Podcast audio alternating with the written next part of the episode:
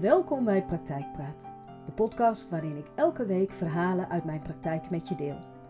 Een podcast waarin je veel informatie zult vinden over allerlei onderwerpen. Mijn naam is Angelique van der Wetering, therapeut, mindset coach en spreker. Mijn grote liefde heeft alles te maken met bewustzijn en mindset. Mensen bewust maken en in beweging brengen, dat is mijn grote passie. Ik heb het allermooiste vak van de hele wereld en ik neem je dan ook graag mee in de verhalen uit de praktijk. Ik wens je veel inspiratie. Liefde. Een mooi iets, universeel en in vele vormen te vinden. Wat liefde voor iemand betekent is heel persoonlijk en de manier waarop we onze liefde uitdrukken ook.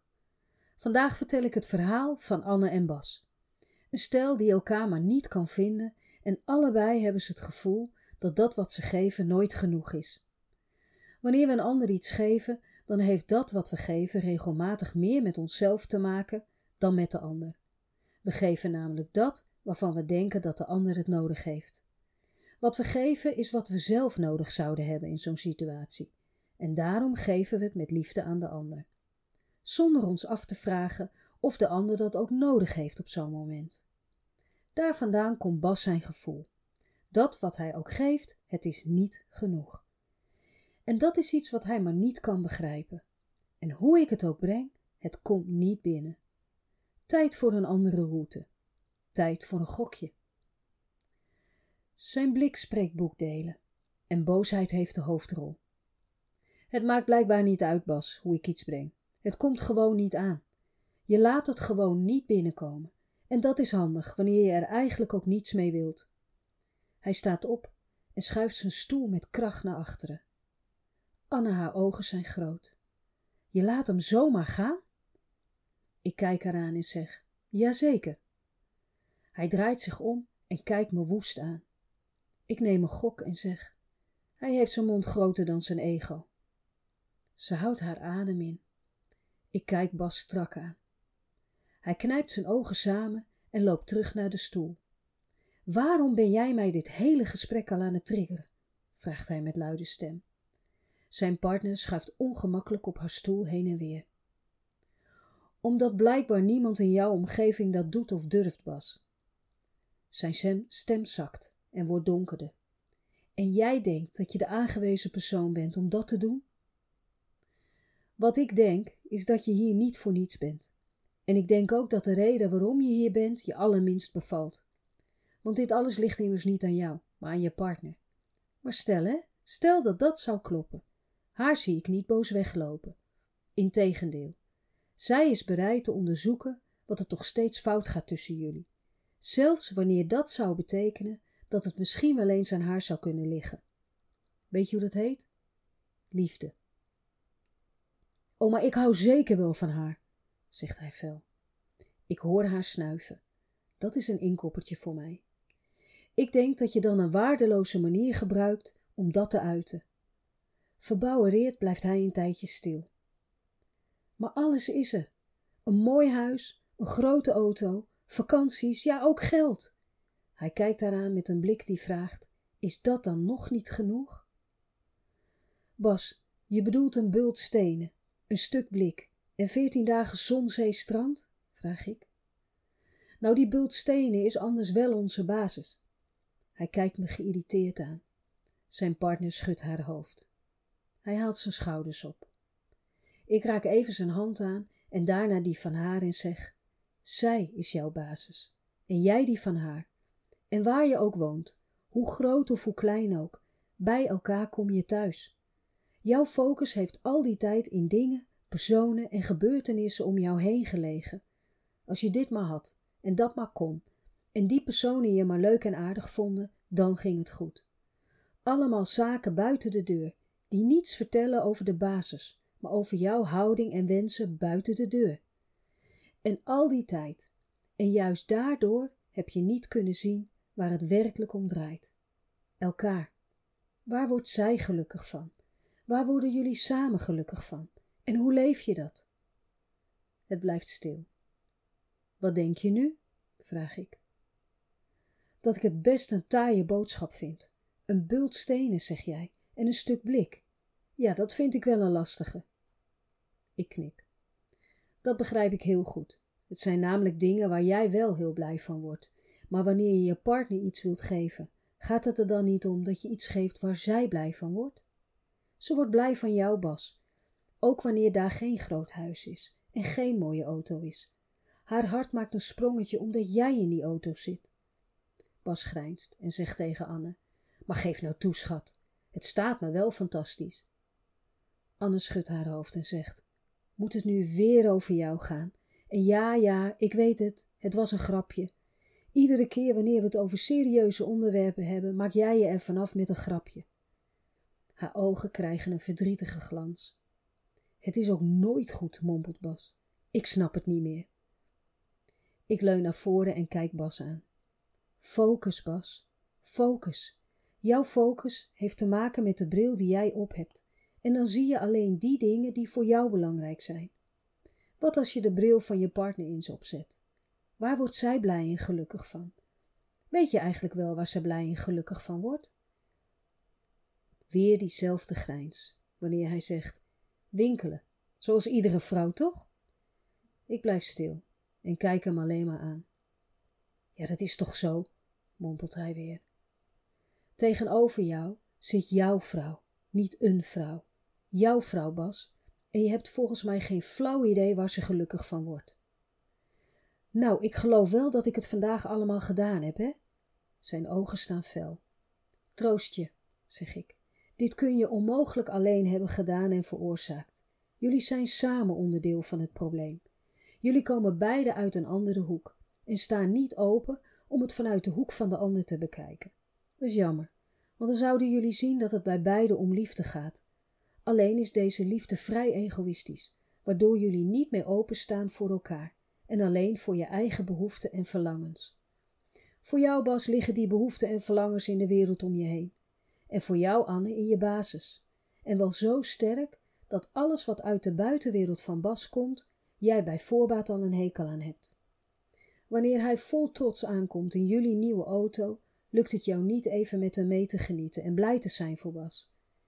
Er is namelijk niets mis met genieten van dingen die uit je fysieke buitenwereld komen, zolang je maar niet uit het oog verliest dat het zaken zijn die weer gaan. Je rouwt je auto na een paar jaar weer in, verhuist misschien nog wel een keer naar een ander huis. Maar wat je altijd weer meeneemt is je basis. En stel dat je alles onverhoopt mocht kwijtraken, hoe fijn is het dan wanneer je basis er nog steeds is? Hoe dankbaar kun je dan zijn? Stel, jullie zouden uit elkaar gaan. Dan verdwijnt de warmte uit het huis en wordt het een bult stenen. Verdwijnt de glans van de auto en blijft er een stuk blik over. Voor het eerst zie ik een zachte en warme blik in de ogen van Bas. Ik moet er niet aan denken dat je bij mij weg zou gaan. Een traan rolt over Anne haar wang. Ze schudt haar hoofd. Ik ook niet. Dat is ook helemaal niet wat ik wil. Klinkt het gek wanneer ik zeg dat ik mezelf jaloers voel als ik zie hoe Bas kan genieten van de auto? Zie je het voor je? Jaloers op een auto.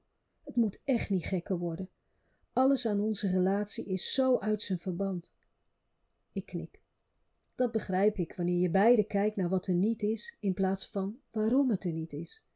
Je kunt je helemaal blind staren op alles wat er niet is en gaat dan nog meer zien van wat er niet is. Soms letterlijk. Ik geef Bas een knipoog en zeg: Je kunt dan zelfs gaan denken en geloven dat je partner meer om een auto geeft dan om jou.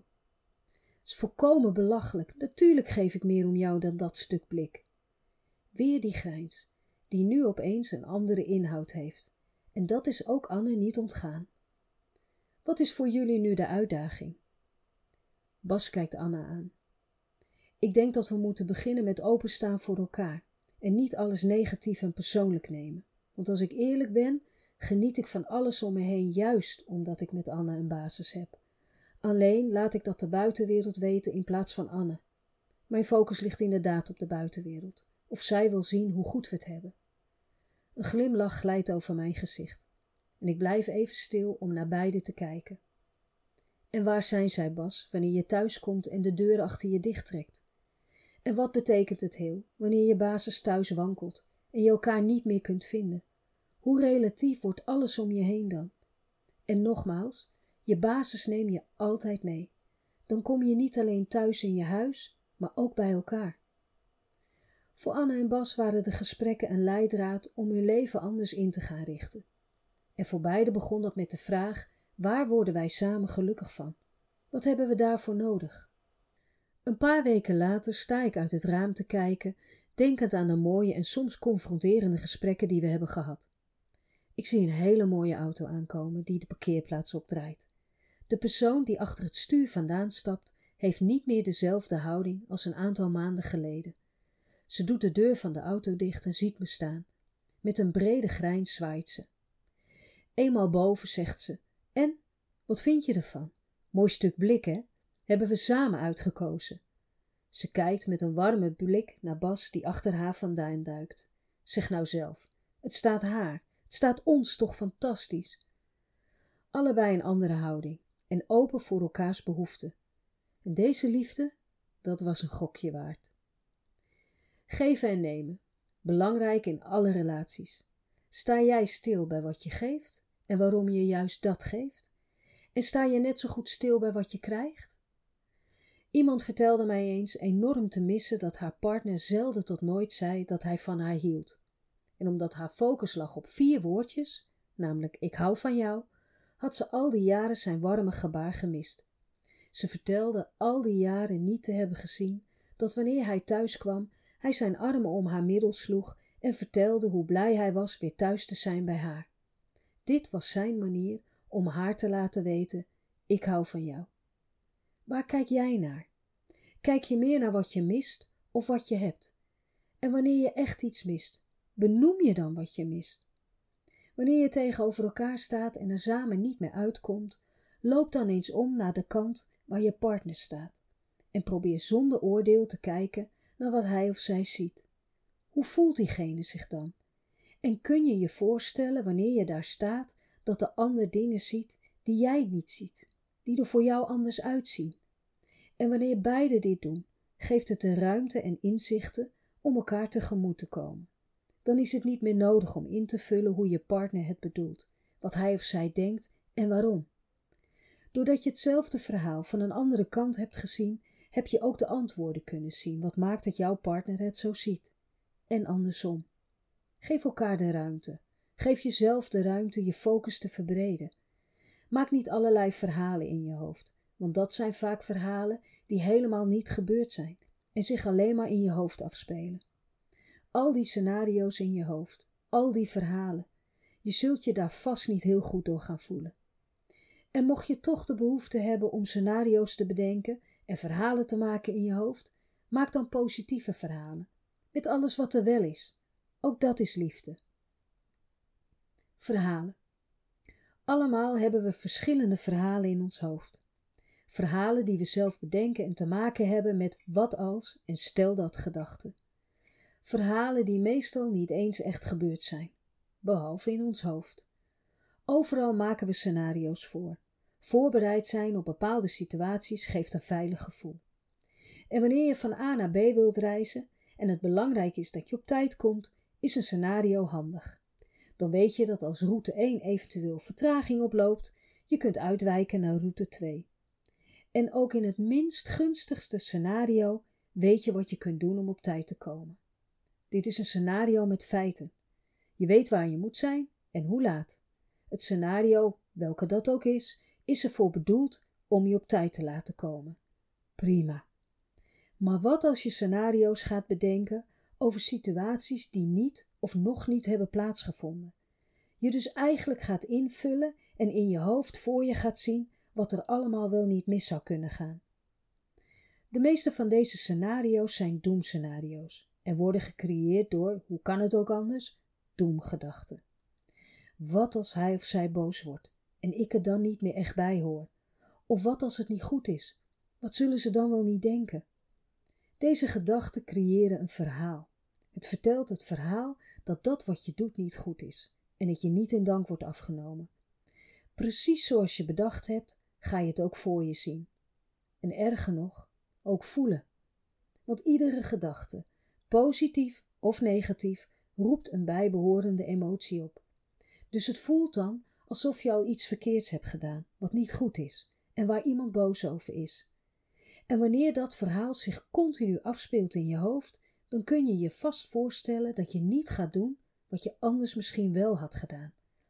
Je doet het maar niet, want het zal wel niet goed zijn en je waarschijnlijk ook niet in dank worden afgenomen. En jij dan? Heb je je überhaupt afgevraagd of jij het goed vindt wat je wilt gaan doen? Hoe belangrijk is het voor jou? En ik begrijp dat wanneer je kijkt naar dat wat je wilt gaan doen met een doemscenario in je hoofd, het opeens een stuk minder belangrijk lijkt. Je vergeet alleen één ding. Het heeft zich alleen maar afgespeeld in je eigen hoofd. Het is niet eens echt gebeurd. En toch is de kans groot dat je je erdoor laat beïnvloeden. Zoveel invloed hebben de vaak zelfverzonnen verhalen op ons gedrag. Het kost bergen energie. Het levert je behalve stress niets op en vrolijk word je er ook niet van. Nou is mijn motto: wees je bewust van wat je doet. Want als je niet weet wat je doet, waarom doe je het dan? En dit motto heeft alles te maken met jou. Niet met je omgeving, niet met de mening van een ander, alleen met jou. Want wat jij belangrijk vindt, vindt een ander misschien helemaal niet belangrijk en dat is oké. En wat jij doet, zal een ander ook niet altijd begrijpen en dat is ook oké. Daarom doe jij het en de ander niet. Het gaat erom dat jij het begrijpt, dat jij je bewust bent van wat je doet en waarom. Maak daar een verhaal van. Een verhaal die jou vertelt wat je wilt gaan doen en waarom. Dan kun je je bedenken wat je nodig hebt om te kunnen doen wat je wilt doen. En hoe vaker je dat verhaal herhaalt in je hoofd en voor je gaat zien en voelen, hoe comfortabeler het zal voelen. Wanneer je iets wilt ondernemen waar je onzeker over bent, dan zijn we sterk geneigd te luisteren naar negatieve feedback, omdat dit nou eenmaal past bij onzekerheid. Een tip?